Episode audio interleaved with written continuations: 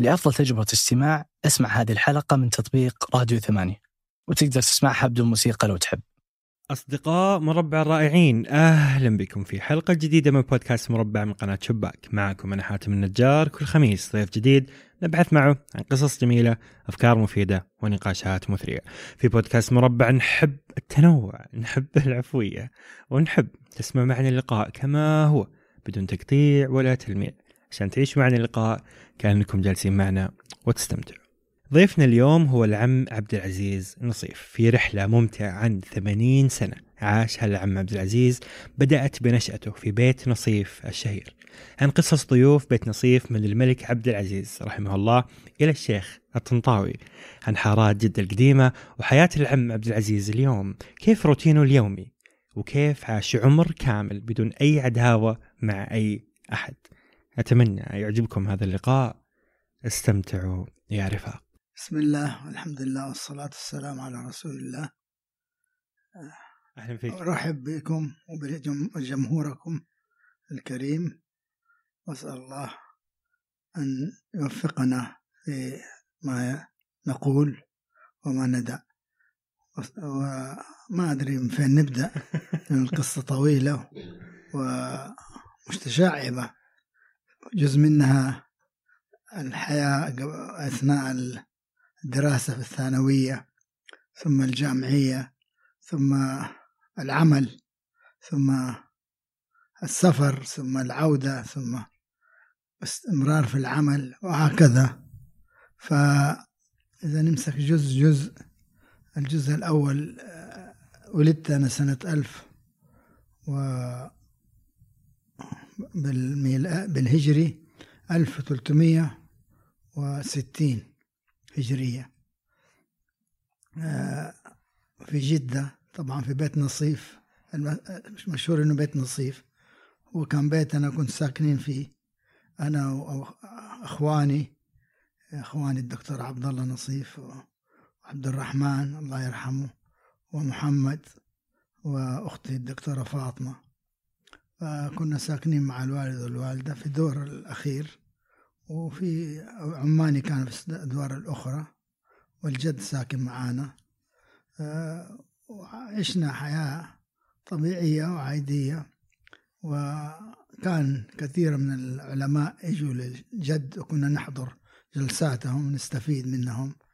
منهم كان الشيخ الطنطاوي كان كل أسبوع يجي يسجل في الإذاعة أو التلفزيون فكان يجي يعني يسجل داخل بيت نصيف؟ لا يسجل يمر علينا. بعد ما يسجل يجي يتغدى معانا آه مع الجد. وحديث ودمه خفيف كذا ويتكلم.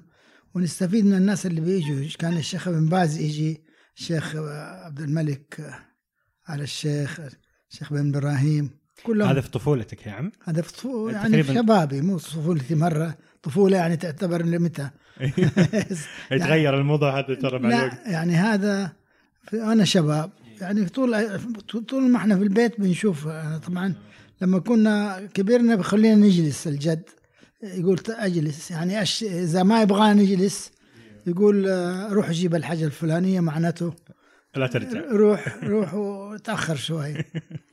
ف لأنه الجد يعني كان بسيط معانا والوالد كان موجود. كان والدي مدير الأوقاف وقبلها كان معتمد المعارف اللي هو دحين مدير تعليم أو كذا. وكان قبلها مدير مدرسة السعودية. وكان يتخرج من القاهرة من مصر في في العالي التعليم إدارة إدارة وتعليم اللغة فالمهم كان مدرس وكان متخرج جامعي فدور واحدة كل معظم الناس ما بيقروا ولا يكتبوا ولا. فجاء ضيوف أصدقاء الجد ومن معاهم والدتي. فجاء حجوا بعد الحج صار النصيب وتجوز أبويا أمي وكانت متعلمة وتحب ال- الدين والهذا فبدأت بدأت الدعوة آه، إلى ترك الحجب والتمائم والهذه. وفي أوساط النساء تروح الرويس أسبوع وال- والنزلة أسبوع. إيش إيش كان يعني إيش كانت المشكلة في ذاك الوقت؟ كان في تمائم؟ المشكلة أيوة، جهل.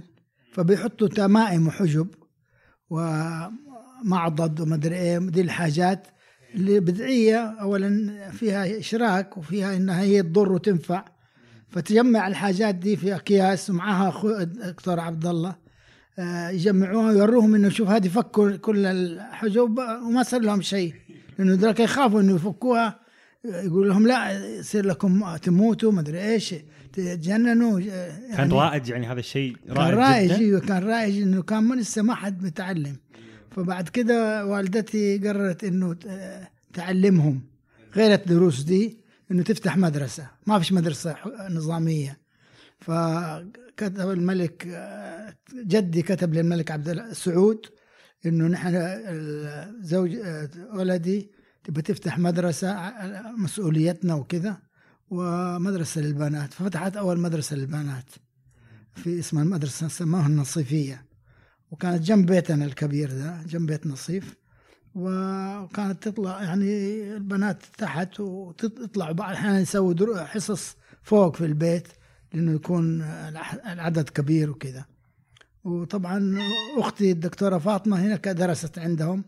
كانوا يدرسوا كل سنة بسنتين لأنه ك- كبار ويستغنوا الصيف عشان يخلصوا وخلصت وهي كانت أول دفعة هي والدكتورة سميرة جمجوم الله يرحمها وجواهر تمارة وفاطمة تميرك هذول أتذكرهم ستة يمكن بنات هذه أول دفعة نسائية أول دفعة. درست في جدة إيه، في المملكة في كلها المملكة مم. وقتها ما كان في مدارس ابدا مدارس. بموافقة الملك سعود ما شاء الله وبعدين آه، آه، ابتدى يعني هذا هذه أول خطوة. بعد كده آه، سلمت المدرسة لولد أخ أختها وسوت مدرسة تحفيظ. تكون التحفيظ مرتب ما هو كتاب وبس يعني مدرسة تحفيظ للبنات. وانتهت بعد كده آه، وألفت كت- آه، هذا. كتاب دعاء المسلم هنا موجود. و لأنه لقت إنه برضو الأدعية اللي بيستعمل يسووها أو يد- يدعوا بيها ما هي على السنة ما هي آه، مضبوطة. فقالت لا برضو تصلح لهم موضوع الدعاء. بعد كده انتشرت الأدعية وانتشرت الكتب. وكانت كان ما فيش مطابع في المملكة. كانوا يروحوا يطبعوا في الهند أو في مصر في بعض المطابع. وفي الهند أكثر إنه في الهند اهتموا باللغة العربية وكذا. جدي يعني آه، من ناحية أمي آه، هو كان آه، عنده مكتبة آه، اسمه شرف الدين محمد شرف الدين الكتبي وكان هو من مسقط أساسا وبعدين استقر في بومبي وسوى الكتب والهذا. هذا من ناحية الكتب والهذا. بالنسبة عشنا نحن في البيت ده الكبير. كنا نطلع وننزل. كان بيت نصيف اللي الآن موجود في البلد. الموجوده في البلد للي, حاليا. للي ما يعرف للي اللي ما يعرف. اللي أهل مو جده إيه بيت لا هذا نصيف بيت. نصيف فيه له صور يعني يمكن آه، نشوفها. لكن آه، هو بني بناه جد جدي مو جدي. جدي كان صغير لما تبنى البيت. آه، وجده اسمه عمر أفندي نصيف. أخذ أفندي لقب أفندي من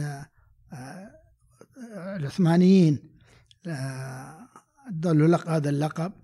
و فبنى البيت كان في تجارة الحبوب والهذا آه، يسير القوافل لمكة وال- والمدينة والهذا لنجيب الحبوب من أفريقيا ومن الحبشة آه، فبعد كده جدي محمد نصيف المشهور إنه صاحب المكتبة وصاحب الم... كان له مكتبة عنده عشر آلاف كتاب بعضها مخطوطات. أهديت لجامعة الملك عبد العزيز وسووا فيها جناح آه، مكتبة محمد نصيف. فهذه قصة البيت باختصار. بس انت عشت حياتك في البيت. طبعا. فكان هو البيت اللي تاكلوا وتشربوا فيه وكل شيء. إيه كله. كيف كانت الطفولة في الحي؟ البلد الآن آه، كان اسمها البلد صح؟ البلد القديمة؟ إيه لا اسمها ما في شيء. هي جدة كلها كانت أربع حواري. أساسية آه، حارة اليمن اللي نحن فيها وحارة المظلوم وحارة الشام وحارة البحر. أربع حارات. وفي العيد كل ش... ش... كل يوم لحارة من الحارات. وكان آه، في سور حول المك... آه، جدة وبعدين فتح السور يعني أزيل السور وبدأوا الناس يسكنوا في العم... في البغدادية والعمارية. وبعد كده بدأت الشرفية. بعد كده كان آخر جدة هي هناك عند ميدان. شارع فلسطين. بعد كده كله فاضي. هذا الجنوب ولا لا الشمال؟ الشمال. شارع فلسطين كان آخر شيء في الشمال؟ إيه. أوكي. فهذا كله فاضي. أيوه. بعد بدأ, بدأ الناس تتحرك وابتدوا يبنوا واشتروا كانوا الناس يطلعوا يتمشوا يعني في يعتبر بر. أوه. فهذه كانت جدة جميل. زمان. وطبعا كان في صهاريج. عند بيتنا بيتنا بني وبنوا تحته صهاري صهريج كبير. عشان الموية آه، لما تيجي مويه المطر يغسلوا السطوح ويصب آه، ويفتحوا المجرى فالموية تنزل تعبي الخزان اللي تحت اللي الصهريج وياخذوا الموية عند اللزوم. فهذا بالنسبة للصهريج. كانت في بعض البيوت فيها صهريج بس قليلة. الحارة حول بيتكم إيش كان فيها؟ كان زي ما هي الآن البيوت ال- لا، لا، ولا كانت معظمها. فاضية؟ معظمها موجود جدي الله يرحمه جدنا عمر أفندي آه، اشترى 10 12 كان له نص البلد يعني آه، لهذا فاشترى آه، يعني أخ- ف- فضة 10 12 بيت كبيرة و- وأكثر وبنى فيها مكان هذا القصر لأنه كان له على علاقة بالسلاطين وبالملوك وبالرؤساء ما فيش فنادق. فأي واحد يجي ضيف للبلد ينزل ضيف عند الجد. ف... وأيام الحج برضو. فهذا كان البيت. وكانوا البيوت معظمها ترى في بيوت أقدم من هذا البيت. ما زالت. بس تتجدد طبعا. وهذا في بعضها بيوت 250 سنة 200 300 سنة. لكن هذا البيت يمكن 105 أكثر من 150 سنة. هي ف بني على هذا الطراز ال- الفريد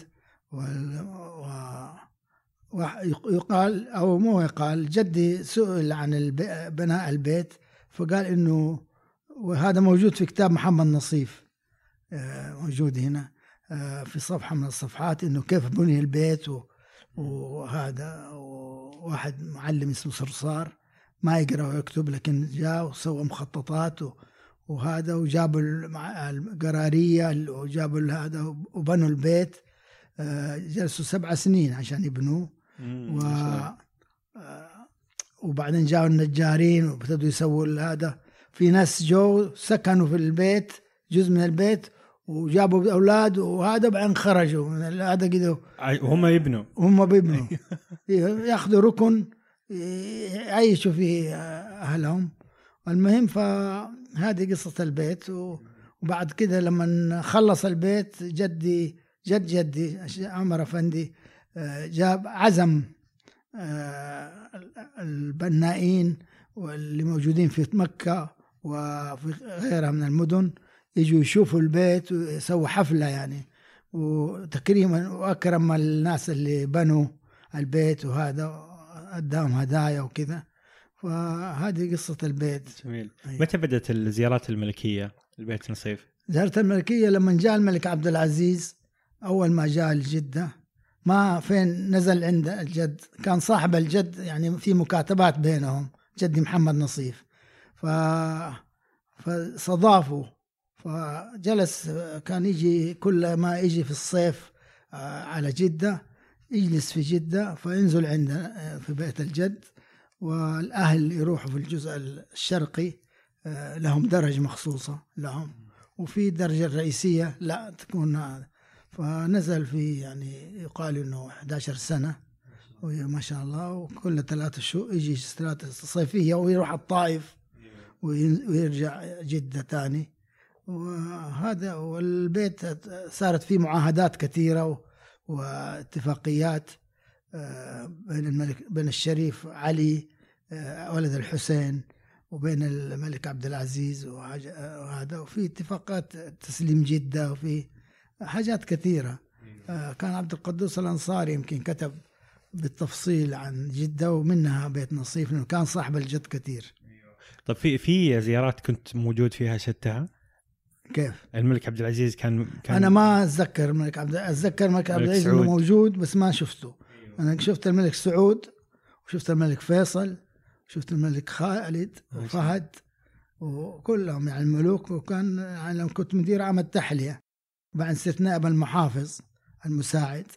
آه، فجلست آه، كنت كان يدعوني آه، هذا يدعوني للعشاء في قصر السلام. كان قبل السلام كان قصر الحمراء وكان هذا ف وقابلت الملك فهد كثير يعرفني. والله يرحمه. الله يرحمه. وكتب لي جواب آه، عندي موجود. نشروه في كتاب في النصيفيات. آه، يشكرني على هذا لأنه طلب آه، توصيل الموية في أبحر بيته أبحر. بيته كان بيت آه، يعني كان قصر. لكن آه، قال في بيتنا خط يده.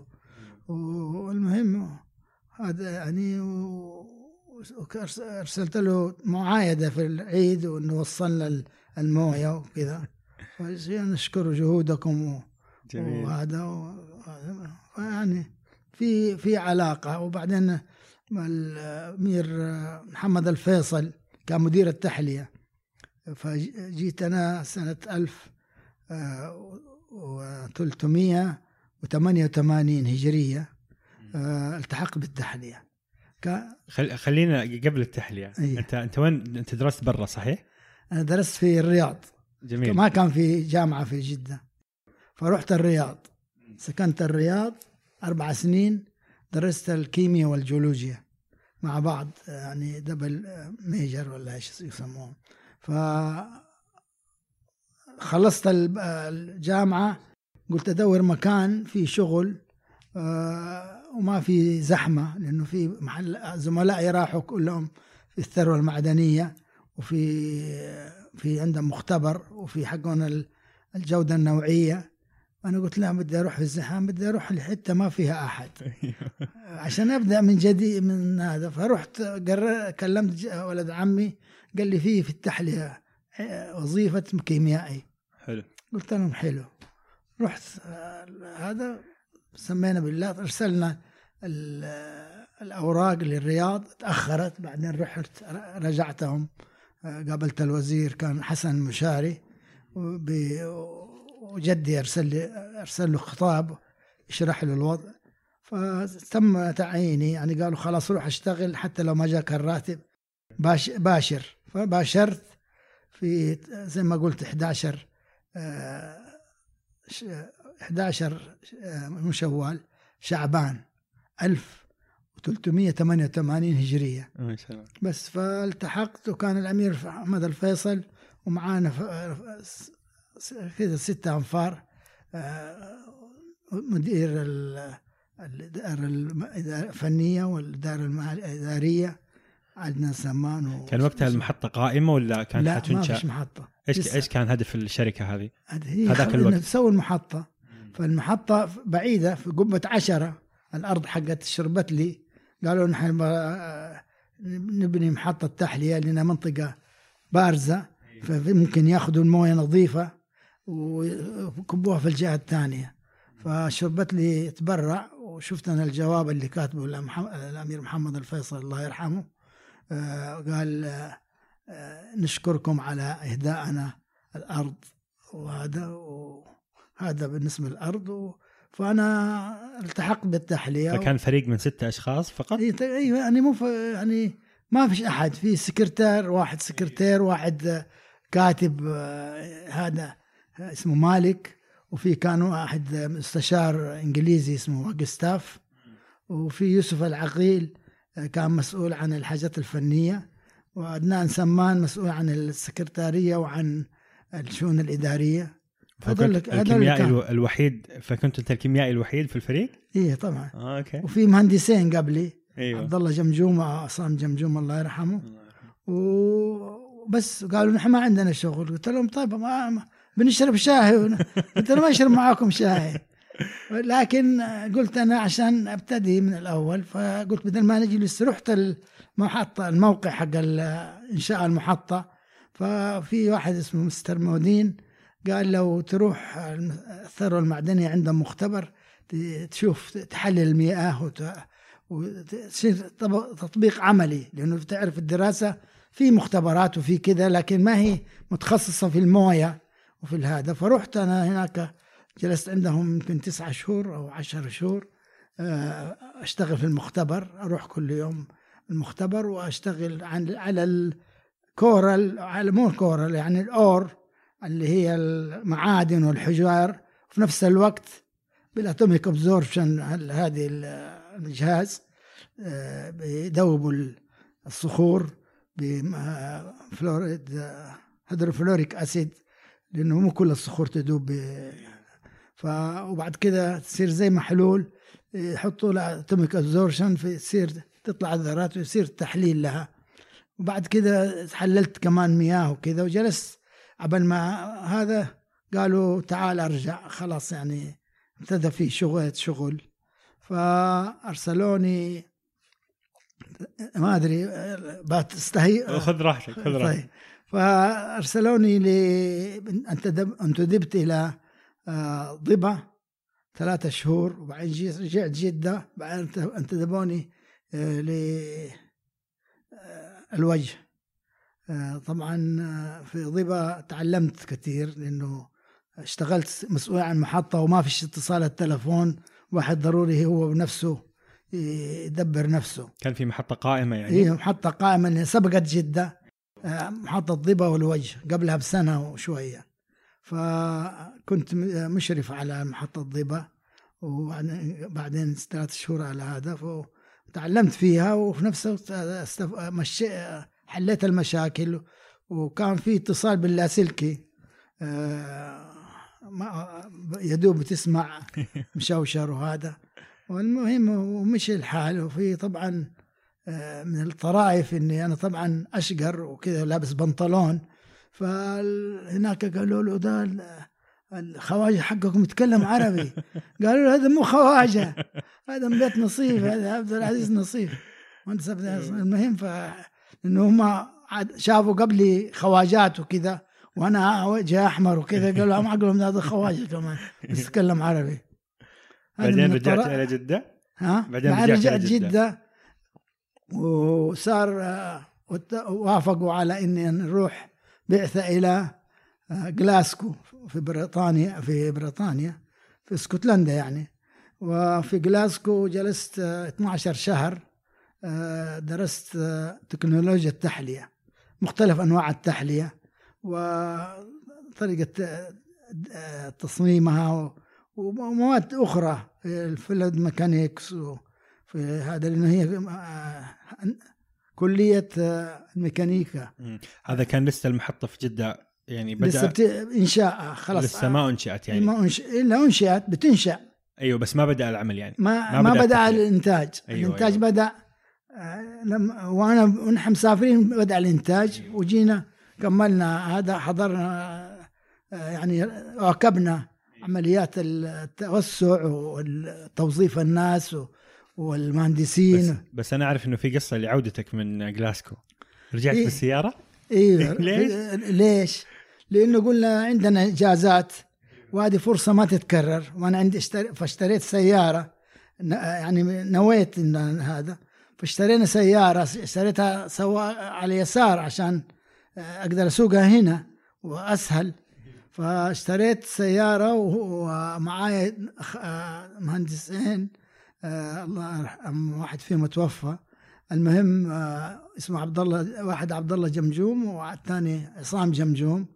آه، واحد mechanical engineer واحد electrical engineer. فدرسوا مع برضه في نفس الوقت وكانوا اهاليهم معاهم. بعدين قلنا ليش ما ناخذ سياراتنا؟ ونروح على جدة. آه، خمسة طلبنا إجازة شهرين. المتجمعه عندنا شهرين.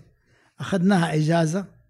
آه، وقلنا نتوكل على الله. مشينا آه، من جلاسكو إلى لندن. أخذت يوم يعني قبل ما انه كان سنة ذا الكلام سنة 1600 آه، 1972 فما كانت في طرق موتور ويز وكذا. كان لا يعني نمشي حالها الطرق. آه، وعندنا الخرائط. ومشينا وجينا على لندن. سكننا في فندق. ما لقينا إلا غرفة واحدة كبيرة. طفينا الأنوار. كل واحد أخذ له ركن. ونمنا ومشينا ثاني يوم.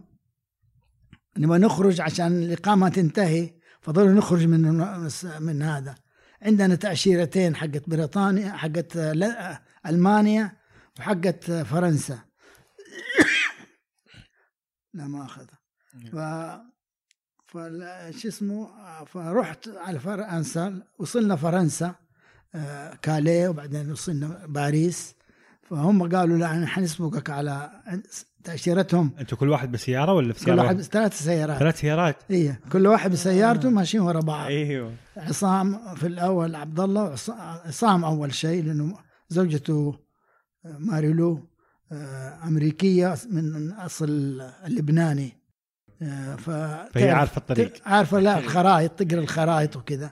فقريت الخرائط وصارت نمشي فيها. فسبقوني على ألمانيا في الشمال. قريب من بريمن في من في قرية أو مدينة صغيرة اسمها دولمن هورس أتذكرها إلى الآن. طبعا أنا قالوا لي لا فاضل لك تاشيره كان هناك التأشيرات ش- صعبة وما تقدر تدخل في ألمانيا قبل الموعد. يعني طلبت يوم كذا ضروري تروح ذاك اليوم ما تروح قبلها. فرحت آه، جلست في باريس أربع خمسة أيام. على ان جاء الموعد.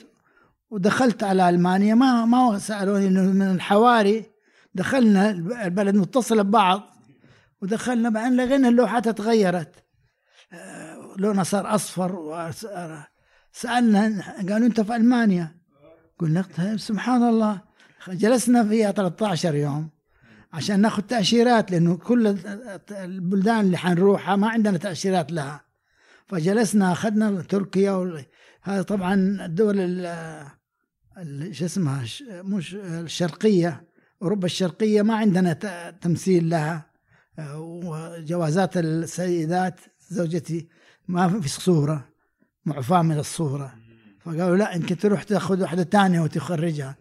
فقالوا لا ما هذا ما دخلوكم؟ ها؟ ما؟ دخلونا. فقلنا ما ما له حل إلا ننزل على النمسا من ألمانيا على النمسا. فجلسنا 13 يوم في دولمن هورس هذه نسوي تأشيرات. كل يوم نص الصبح وجانا رمضان يعني بعد ثلاث أربع أيام جاء رمضان. فصرنا نصوم وفي النهار نروح على على السفارات. نسوي تأشيرات ونسوي عشان نوصل هذا آخر شيء سوينا كل التأشيرات. وسافرنا على من دورمن هوست لتوتلينجن في الجنوب. زرنا رحيم عصام. متجوز اخته الدكتور إبراهيم آه، ناسي الاسم اللقب المهم. زرناه وجلسنا يعني زرناهم وجلسنا يوم ثلاثة أيام وبعدين مشينا على النمسا. النمسا قلنا نبغى نروح على نكمل من النمسا إيطاليا. آه، قلنا طيب يلا بكرة الصبح. قالوا له ما تقدر تطلعوا. القلب لأنه القلب مقفلينه. الثلج نازل ثلج كثير فضروري تاخذوا سياراتكم تروحوا محطة القطار وتركبوا تركبوا سياراتكم وتمروا عبر النفق القلب وبعدين تروحوا القطار الجهة. نفسه فيه مقطورات إيه. للسيارات يعني للسيارات فقلنا خلاص ثاني يوم نروح فرحنا خرجنا نبغى نروح على المحطة آه، في مطر وهذا سنو فأنا عد عدى عصام وعديت أنا وفي سيارة جاية ومطر وهذا فدخل في السيارة حقت عبد الله جمجوم أوف. اتعورت رجوله تكسرت رجوله. طاح عليه ثلج كتل ثلجية ولا ولا لا جبل؟ لا لا ص- يعني هو زحلقة. آه أيوه أيوه أيوه. انزلاق لأنه ما هو جو ما هو واضح ونازل المطره ونازل السنو. فصدم. فصدم واحد صدم فيه لأنه هو في النص بده يعدي. فذاك شا- فرمل دخل فيه. فتكسرت رجوله أمه تعورت شوية فقلنا لا نجلس. الآن تلتئم رجوله شوية يق- يقدر يسافر. فجلسنا معه عشر أيام في في الكرخ بلدة قرية صغيرة في الكرخ على ما أذكر. فجلسنا فيها الآن قالوا خلاص آه، ابتدى يلتئم هذا يقدر يسافر. سافر هو بالقطار لأنه ما فيش طيارة من ذاك من ذيك المدينة. وسيارته وين وداها؟ سيارته خلاص سيبها للتأمين. كان مؤمن وسيبها للتأمين. آه سيارته صدمت صح. صدمت واتعدم اتعدمت إيه، فسيبها للتأمين و- وأخذ ش- عفشه وحطه في القطار وسافر على فيينا من فيينا أخذ طيارة على جدة. خلاص سبقكم. وسيبنا. ونحن قلنا له قلت قلت لعصام الله يرحمه توفى عصام بعدها. المهم آه، قلت لعصام ما نمشي بس في النهار. ونس كان رمضان. نتسحر ونمشي. والمغرب نوقف. نفطر ونرتاح شوية ونكمل. فجلسنا طول رمضان. نحن مسافرين. سفرنا, سافرنا على آه، من آه، النمسا إلى إيطاليا شمال إيطاليا بعدين روما بعدين نزلنا في جنوب إيطاليا برنديزي الظاهر وبعدين أجرمانيتسا الظاهر شيء. يوميا يوميا كم ساعة؟ يعني ممكن أكثر من 12 ساعة. إي تقريبا. إيش؟ ما ما يعني ما تطفش في الطريق؟ لا ما نطفش؟ يعني نسوق نحن على مهلنا. وبعدين في نفس الوقت ولدي الصغير هو محمد أخو أخو أكبر من ياسر بسنتين آه، كان عندنا بيبي فطول الوقت يتهزز ينام ويصحى في الليل وأنا بدي أنام عشان أقدر أسوق ثاني يوم. ادي له عسل أنا صار يكره العسل. ف فوصلتوا إيطاليا الحين؟ وصلنا إيطاليا. آه، مرينا على ثلاثة مدن واحدة في الشمال بعدين نزلنا روما ودخلنا السيارات قالوا السيارات تنسرق وكذا فيها عفش وهذا دخلناها في قراش. وتمشينا في البلد. سوينا خطة إنه المدن الرئيسية والعواصم نجلس فيها ثلاثة أيام نشوفها فيها شيء واللي صغيرة نقوم ثاني يوم ونمشي. فشفنا طبعا في إيطاليا روما وفيها آثار وفيها آه، هذا متاحف وكذا. وبعد كذا نزلنا الجنوب ما فيش تطلع على اليونان إلا بباخرة. فأخذنا باخرة كبيرة. من ضمن هذا ركبنا السيارات ونحن ركبنا معاها أخذنا غرف و overnight يعني آه، ثاني يوم وصلنا آه، اليونان. وطبعا آه، ج- مشي أيوه قلنا خلينا إيش شفنا الخريطة خلينا نمشي على طول كذا بدل ما ننزل على العاصمة ونرجع. هنا طفشنا خلينا نمشي على طول. فطلعنا لقينا الطرق هويات وما فيها لا مصدات ولا شيء. براميل صغيرة محطوطة في الطريق. بركة إنه نهار يعني يمكن في الليل خطر جدا. ومشينا وآه لأن خلصنا آخر آخر النهار وصلنا الناحية الثانية من الجبال.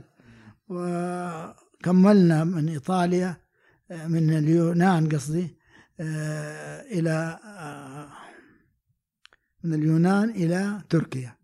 لأنه بعد ما خلصنا من إيطاليا رحنا جلسنا طبعا في إيطاليا جابوا كل أنواع البيتزا وصرنا ناكل هذا وكنا جعانين رمضان. فالمهم فأكلنا وكذا مع المغرب ركبونا الباخرة ثاني يوم وصلنا الصبح نزلنا قلنا لهم طبعا كنا نشرب قهوة وزميلنا يشرب قهوة كثير. طلب Turkish coffee قال. no Turkish coffee طب هذه Greek coffee قلنا له ودينا Greek coffee بس أسقينا. لأنه بينهم من زمان العداوة. ف Greek Greek المهم إنها قهوة. كل واحد ينسبها لنفسه. بس ف هذه هذا وصلنا تركيا. آه تركيا جلسنا فيها أربع أيام. كان أيامها عيد. نحن وصلنا اليونان سألنا قالوا جاء العيد. وفكينا خلاص طريقنا وهذا يعني ما إحنا صايمين. صرنا ثاني يوم قالوا لا اليوم العيد. قلنا ما يهم. نحن على سفر. وكنا بنصوم ريح لنا بدل ما نوقف ندور أكل وكذا. فنسوق وخلاص ونوصل وبعدين نتعشى وننام ونرتاح. فالمهم ففي ال- جلسنا أيام العيد في تركيا. بعد كذا رحنا على اللاذقية. قالوا فين الصور؟ ما فيش هذه زوجتك قلت لهم طبعا. قالوا لو الولد هذا معاكم ما كنا ندخلكم. ممنوع. قلنا لهم خلاص الولد قالوا الولد شفيعكم. المهم ف من اللاذقية رحنا على بيروت. جلسنا فيها ستة عشر ستة أيام يمكن أنا ما أذكر. وبعدين من هناك رحنا على دمشق. دمشق جلسنا فيها بس ثلاثة أربع أيام وقابلنا ناس نعرفهم. وحتى في بيروت برضو ناس أقرباء ماريلو آه، من بيت بركات. اللي هي زوجة زوجة عصام, عصام جمجوم. إيه. فعزمونا وعزمناهم وكذا ف زي ما تقول يعني تعارف هذه الرحلة كلها إلى جدة. كم قعدتوا؟ شهرين شهر؟ 55 يوم. 55 يوم. أيوه بعد كذا رحنا على على جدة. جدة أيوه مرينا على حالة عمار ما فيش إلا خيم خيمة وما فيش وين حالة عمار هذه؟ هذه حالة عمار دحين آه، حدودية بين الأردن والسعودية. دحين سووا فيها مع يعني آه، زي ما تقول تفتيش وهذا ناس سكنوا فيها يعني كانت ذيك الأيام هذا قبل خمسين سنة. آه، فما فيش. قالوا لنا أنتم روحوا على تبوك واسألوا فين الجمرك وروحوا راجعوهم قلنا طيب رحنا الجمرك. قالوا دخلوا السيارات. دخلنا السيارات. قال خلاص ما تخرج. حتى تدفعوا جمرك. يا طب فين نروح؟ كيف نسوي؟ قالوا ما لنا شغل. بعدين نعرف ناس. تعرفنا على ناس هذا مين هي؟ شرطة مين؟ أي حكومة؟ الحكومة السعودية. أيوه في عند عند تبوك عند الحدود. إنه تبغى تدخل سيارة. آه ضروري تدفع جمرك. صح صح, صح. فقالوا لا ضروري تدفع جمرك. ف دفعنا قلنا طيب دورنا معقب مو معقب يعني محل تخليص جمركي وقالوا له أدفع وناس ضمنونا قالوا لا لأنه ما عندنا فلوس خلصت الفلوس. قلنا معنا 1000 ريال ما أدري 2000 ريال ذيك الأيام. المهم فدفعوا عننا وبعدين أرسلنا لهم الفلوس. وصلنا جدة حضنا بعض وصلنا بالسلامة. هذه حكاية ال 55 يوم. رحلة طويلة والله. رحلة طويلة. جميل. وحلمة. فيها كانت متعبة لكن بقت الذكريات. جميل جدا. فرجعت والمحطة تنتظرك. لا هي المحطه بتشتغل. اشتغلت في المختبر بعدين صرت مدير المختبر بعدين صرت نقلوني مهندس تحلية لأني درست في جلاسكو. تمرنت كمان. فصرت مدير مهندس تحليه وبعد كده تحولت المؤسسة إلى كانت إدارة. إدارة بعدين صارت إدارة عامة بعدين وكالة وزارة. وكلها الامير موجود كان مدير عام بعدين صار مدير عام بعدين صار وكيل وزارة بعدين صار محافظ. بعد ما صار محافظ جلس ثلاث سنين وبعدين قال قدم استقالته ومشي. راح فتح البنوك الإسلامية. آه، فأنا استمريت. تغيرت الإدارة هذا ما يهم. واحد بيشتغل وبياخذ راتبه وهذا وما فيش عداوات ولا في والمسألة بسيطة. وأنا يعني ما أحب أسوي مشاكل. وتعلمت من الحياة كثير. جميل. تعلمت من لما رحت الوجه آه، برضو كذا جالس على طبيعتي وهذا و... و... تتأمل. أتأمل وأشتغل وناس يحسبوني خواجة ف...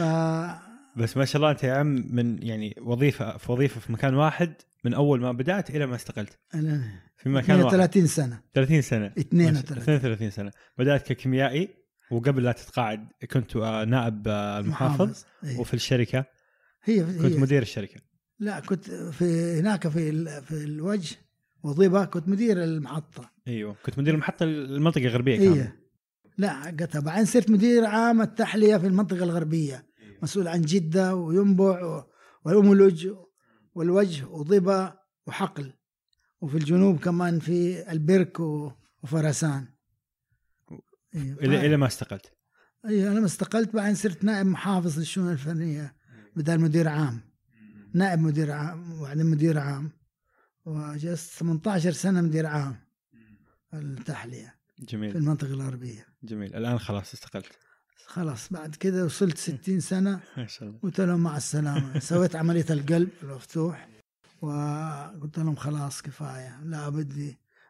فلقيتها فرصة لأنه زوجتي الدكتورة سهير القرشي آه، مديرة جامعة دار الحكمة آه، قررت قرر قالوا لها ضروري تجي حضر الدكتوراه بال- بالماجستير ما تقدر تصير مديرة الجامعة. كانت بالنيابة مكلفة. فسا مع تقاعدي قررت إنها تسافر. وأنا سويت عملية القلب المفتوح فقلنا خلاص أروح أرتاح. بلاش وأبعد عن مجال الشغل ولا أحتاج يعني يمكن تعرف يعني. الواحد إذا وقف شغل أيوه. يشتاق للمحل. لكن بعيد في لندن أيوه ما. حيشتاق. انسى الموضوع أيوه. ويصير هذا هو. هي كملت الدكتوراه في لندن. إيه. ورحت معها. رحت معاها راحت. هي الدكتوراه سوتها في كامبريدج. بس كانت تروح وتجي آه، بالقطار أحيانا واحيانا بالسيارة كان عندي سيارة أخذها واحيانا أروح بالقطار. فراحت كامبريدج وحضرت الدكتوراه.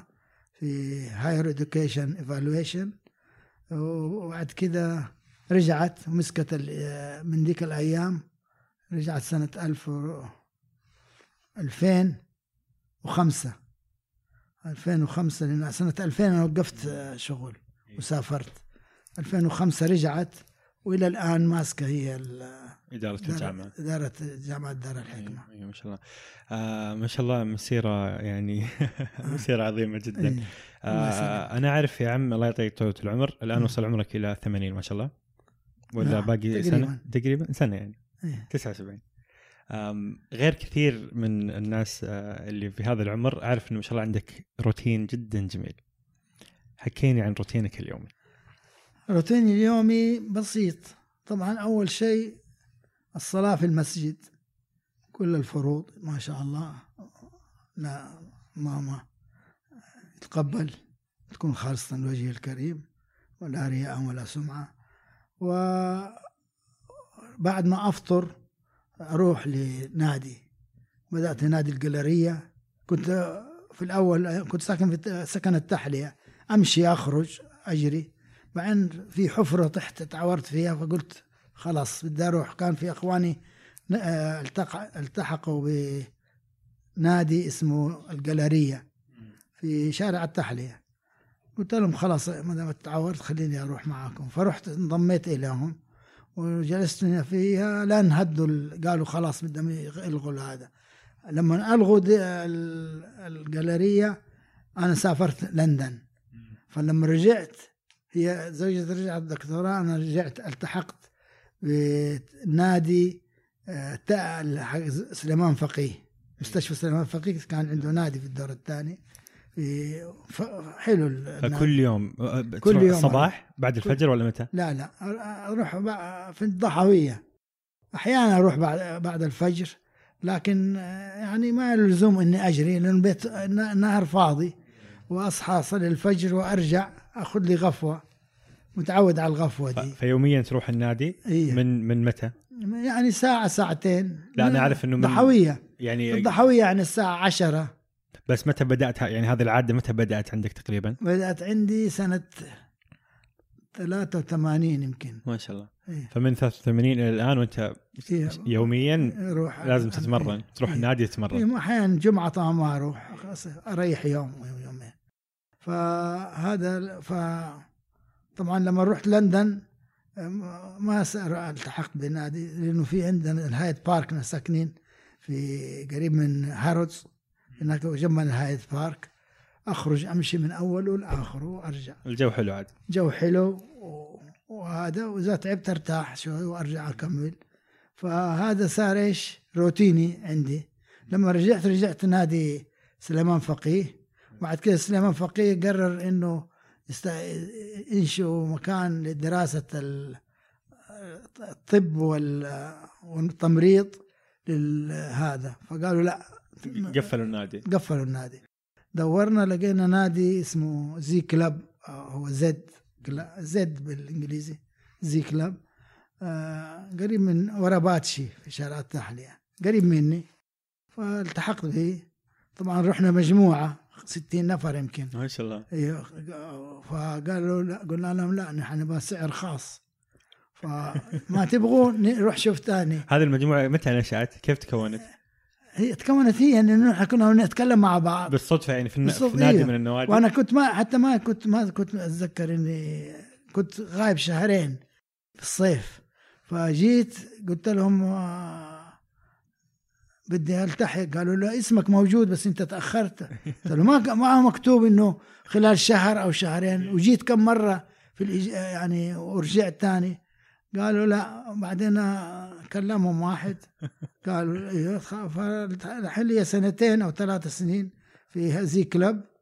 ودحين بيجددوه شعلوا ال- الدور باعوا الأجهزة كلها حقت الدور الفوقاني. دحين جالسين مؤقتا تحت بأجهزة بسيطة. قبل ما يشتروا الأجهزة الجديدة. فالمجموعه هذه كيف كيف يعني تعرفهم؟ هل هم في نفس عمرك مثلا ولا لا لا هو كان واحد اسمه محمد باوارث. جمع الأسماء. ولا في شباب؟ لا هو برضه كبير أصغر مني. آه، قرر إنه هو يجمع الأسماء مين بده يروح مين بده يروح. فأنا كنت مسافر. فرتب وراح سوى مفاوضة مع ال- the club قال لهم نحن 60 نفر. تبغوا؟ ولا نروح محل ثاني؟ يجيكم جماعة. الجماعة قالوا طيب. فادونا سعر مخ... مناسب وصرنا نروح. كل سنة برضو يقول لهم. قوة 60 إيه، واحد قوة. يعني ما شاء الله group كبير يعني. group حلو. فالحمد لله. ليش إيش اللي يخليك مستمر ما شاء الله؟ يعني إحنا على أتكلم لك على جيلي بنحارب ترى عشان الجيم يوم نروح نشترك وبعدين ما نروح. إيش اللي ما شاء الله مخليك كذا مستمر؟ والله أولا عرفت أنه هذا مفيد. ال... ال... تحريك الدم من بعد القلب. قالوا لي هو أهم رياضة اللي سوى عملية القلب المشي لأنه بيحرك الدورة الدموية وما فيش ضغط على ال- القلب. فالمشي أحسن رياضة.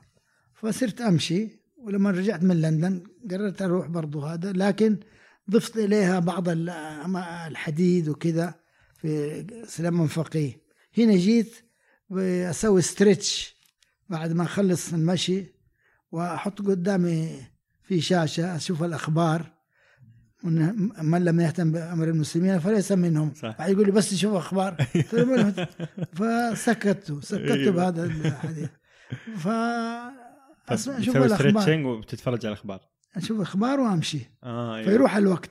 صح فيروح الوقت الساعة ساعة ونص بالكثير وأبتدي أسوي stretch ولو إن المدرب الواحد قال لي لا نسوي stretch أول بعدين سامشي ف- سواء كذا ولا كذا هذا الوضع حق الرياضة وماشي الأمور. وحديد. وحديد. حديد ما في جاليريا كنت أروح أمر على الحديد.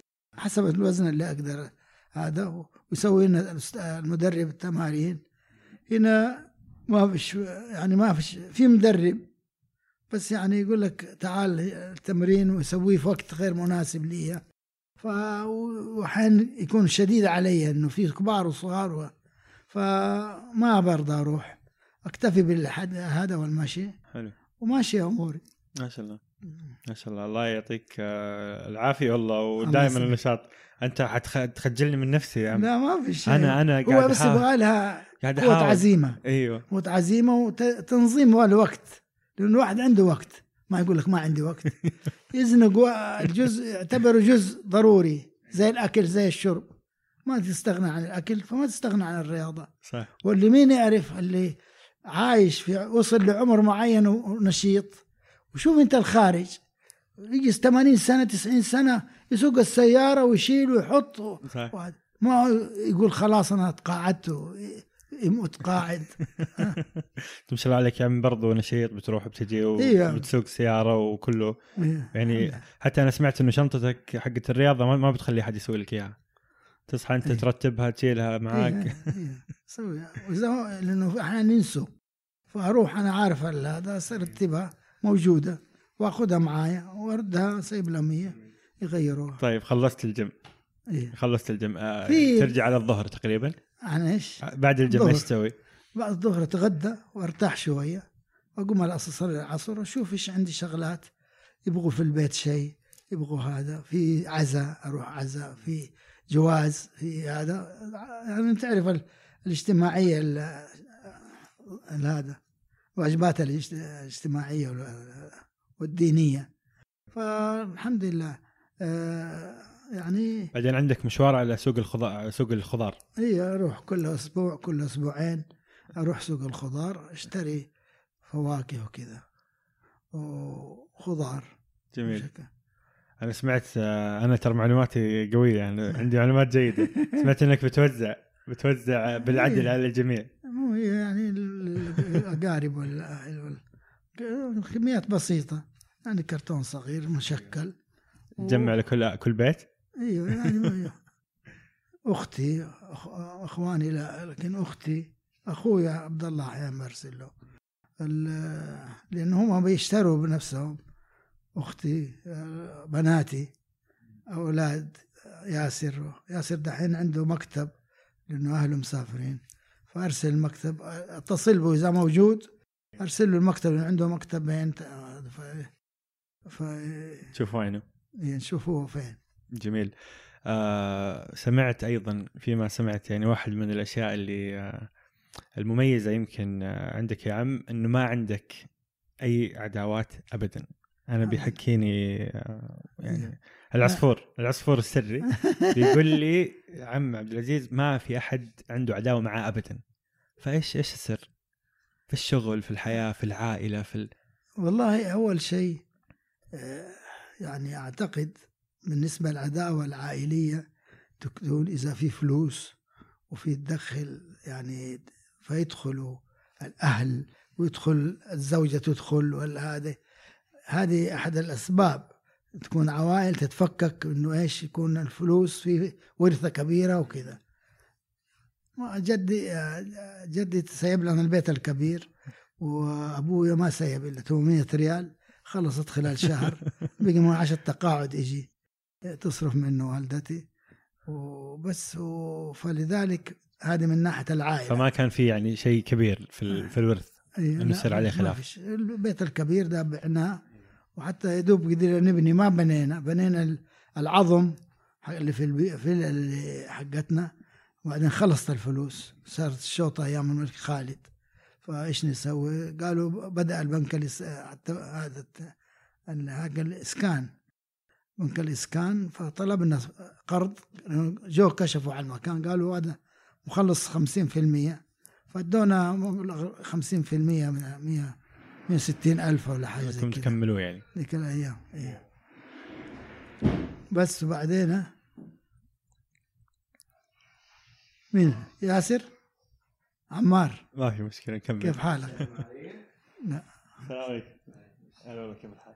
أهلا وسهلا. بالله قول الفيورز يقولوا ما شاء الله تبارك الله. إيش إيش أقول لهم؟ قل لي. يقولوا ما شاء الله يقولوا ما شاء الله. ما شاء الله تبارك قولوا الله. ما شاء الله. طيب يلا خذ راحتك. الله يرضى عليك. سلم على فاضل قرباني. آه، كيف طيب. having هذا أحد الأحفاد ما شاء الله؟ هذا ولدي الصغير. آه ما شاء الله. أولادي. ما شاء الله تبارك الله. عمار. ما شاء الله الله يعطيه الله يعطيك. طيب آه فبنيتوا بيتكم؟ هي بنينا البيت بالقرض. وطلبنا آه، إسكان. آه، قرض من 60 ألف الظاهر 150 ألف. بدينا نسدده بعد ما لأنه طبعا قالوا لي في التحلية عندك بيت ما نديك سكن. قلت لهم هذا بيت أنا علي دي- ديون. يعني كيف أسددها؟ إذا بدي أسكن. ضروري أجره وأسكن في التحلية. فسكنت في التحلية 20 سنة وبعدها تقاعدت فكونت نفسي صار إيش؟ الزايد من الدخل السنوي. والإيجار هناك كمان. والإيجار، إيه. إيوه. إيجار يعني سددت الديون وسددت هذا ما شاء الله. كونت نفسي الحمد. لله. بس يعني نرجع لموضوع الخلافات. أنت يمكن قاعد خلافات. إيوه. الخلافات لأنه العائلية ولا تنتج ابدا أي خلاف أي خلاف صراحة شيء يعني شيء شيء مميز. لا أي ما- خلاف ابدا ولا في شغل ولا في شيء. لا ما في. طيب غير موضوع الورث. هذا موضوع ال- الخلاف في الشغل. إذا كان واحد يخاف الله وما هو سارق وما بيسفسف ما في شيء. نظيف احتار فيك عدوك. تداوم الدوام الرسمي وما ما حد له عندك شيء.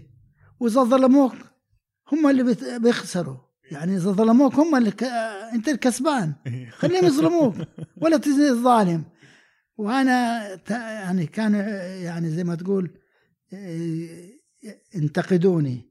الرؤساء أنت ضعي أنت ما ب... هذا. جاء واحد من المحافظين قال لي أنت كذا طيب مع الناس. قلت له أنا طيب لأنه الرسول قال من ولي من أمر المسلمين وشد عليهم فشد عليه أو فاشدد عليه فيما معناه الحديث. فأنا ما بدي أشد على أحد. وهذه الصور من شو اسمه الجزاءات اللي سويناها على الموظفين اللي غابوا اللي كذا هذه. نسخة منها تفضل. اقتنع. ما هو بالمسألة إني أمسك كرباج لا أنا عامل الناس بالحسنى والمزح وكذا و- والأمور تمشي وهذا. حتى اللي يخالفوني أخسرهم. وال- وربي معايا. فهذه الخلطة السحرية لحياه بدون مشاكل؟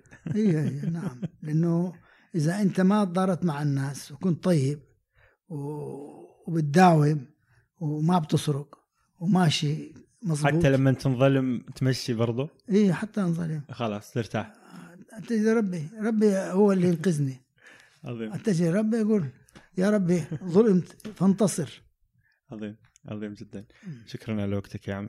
ممتعتنا والله بقصصك وسوالفك واشيائك الجميلة. شكرا جزيلا لك. العفو الله يسلمك. فرصة سعيدة. الله يسعدك. نلتقي. وأرجو أن تكون فيها الفائدة. الله يسلمك.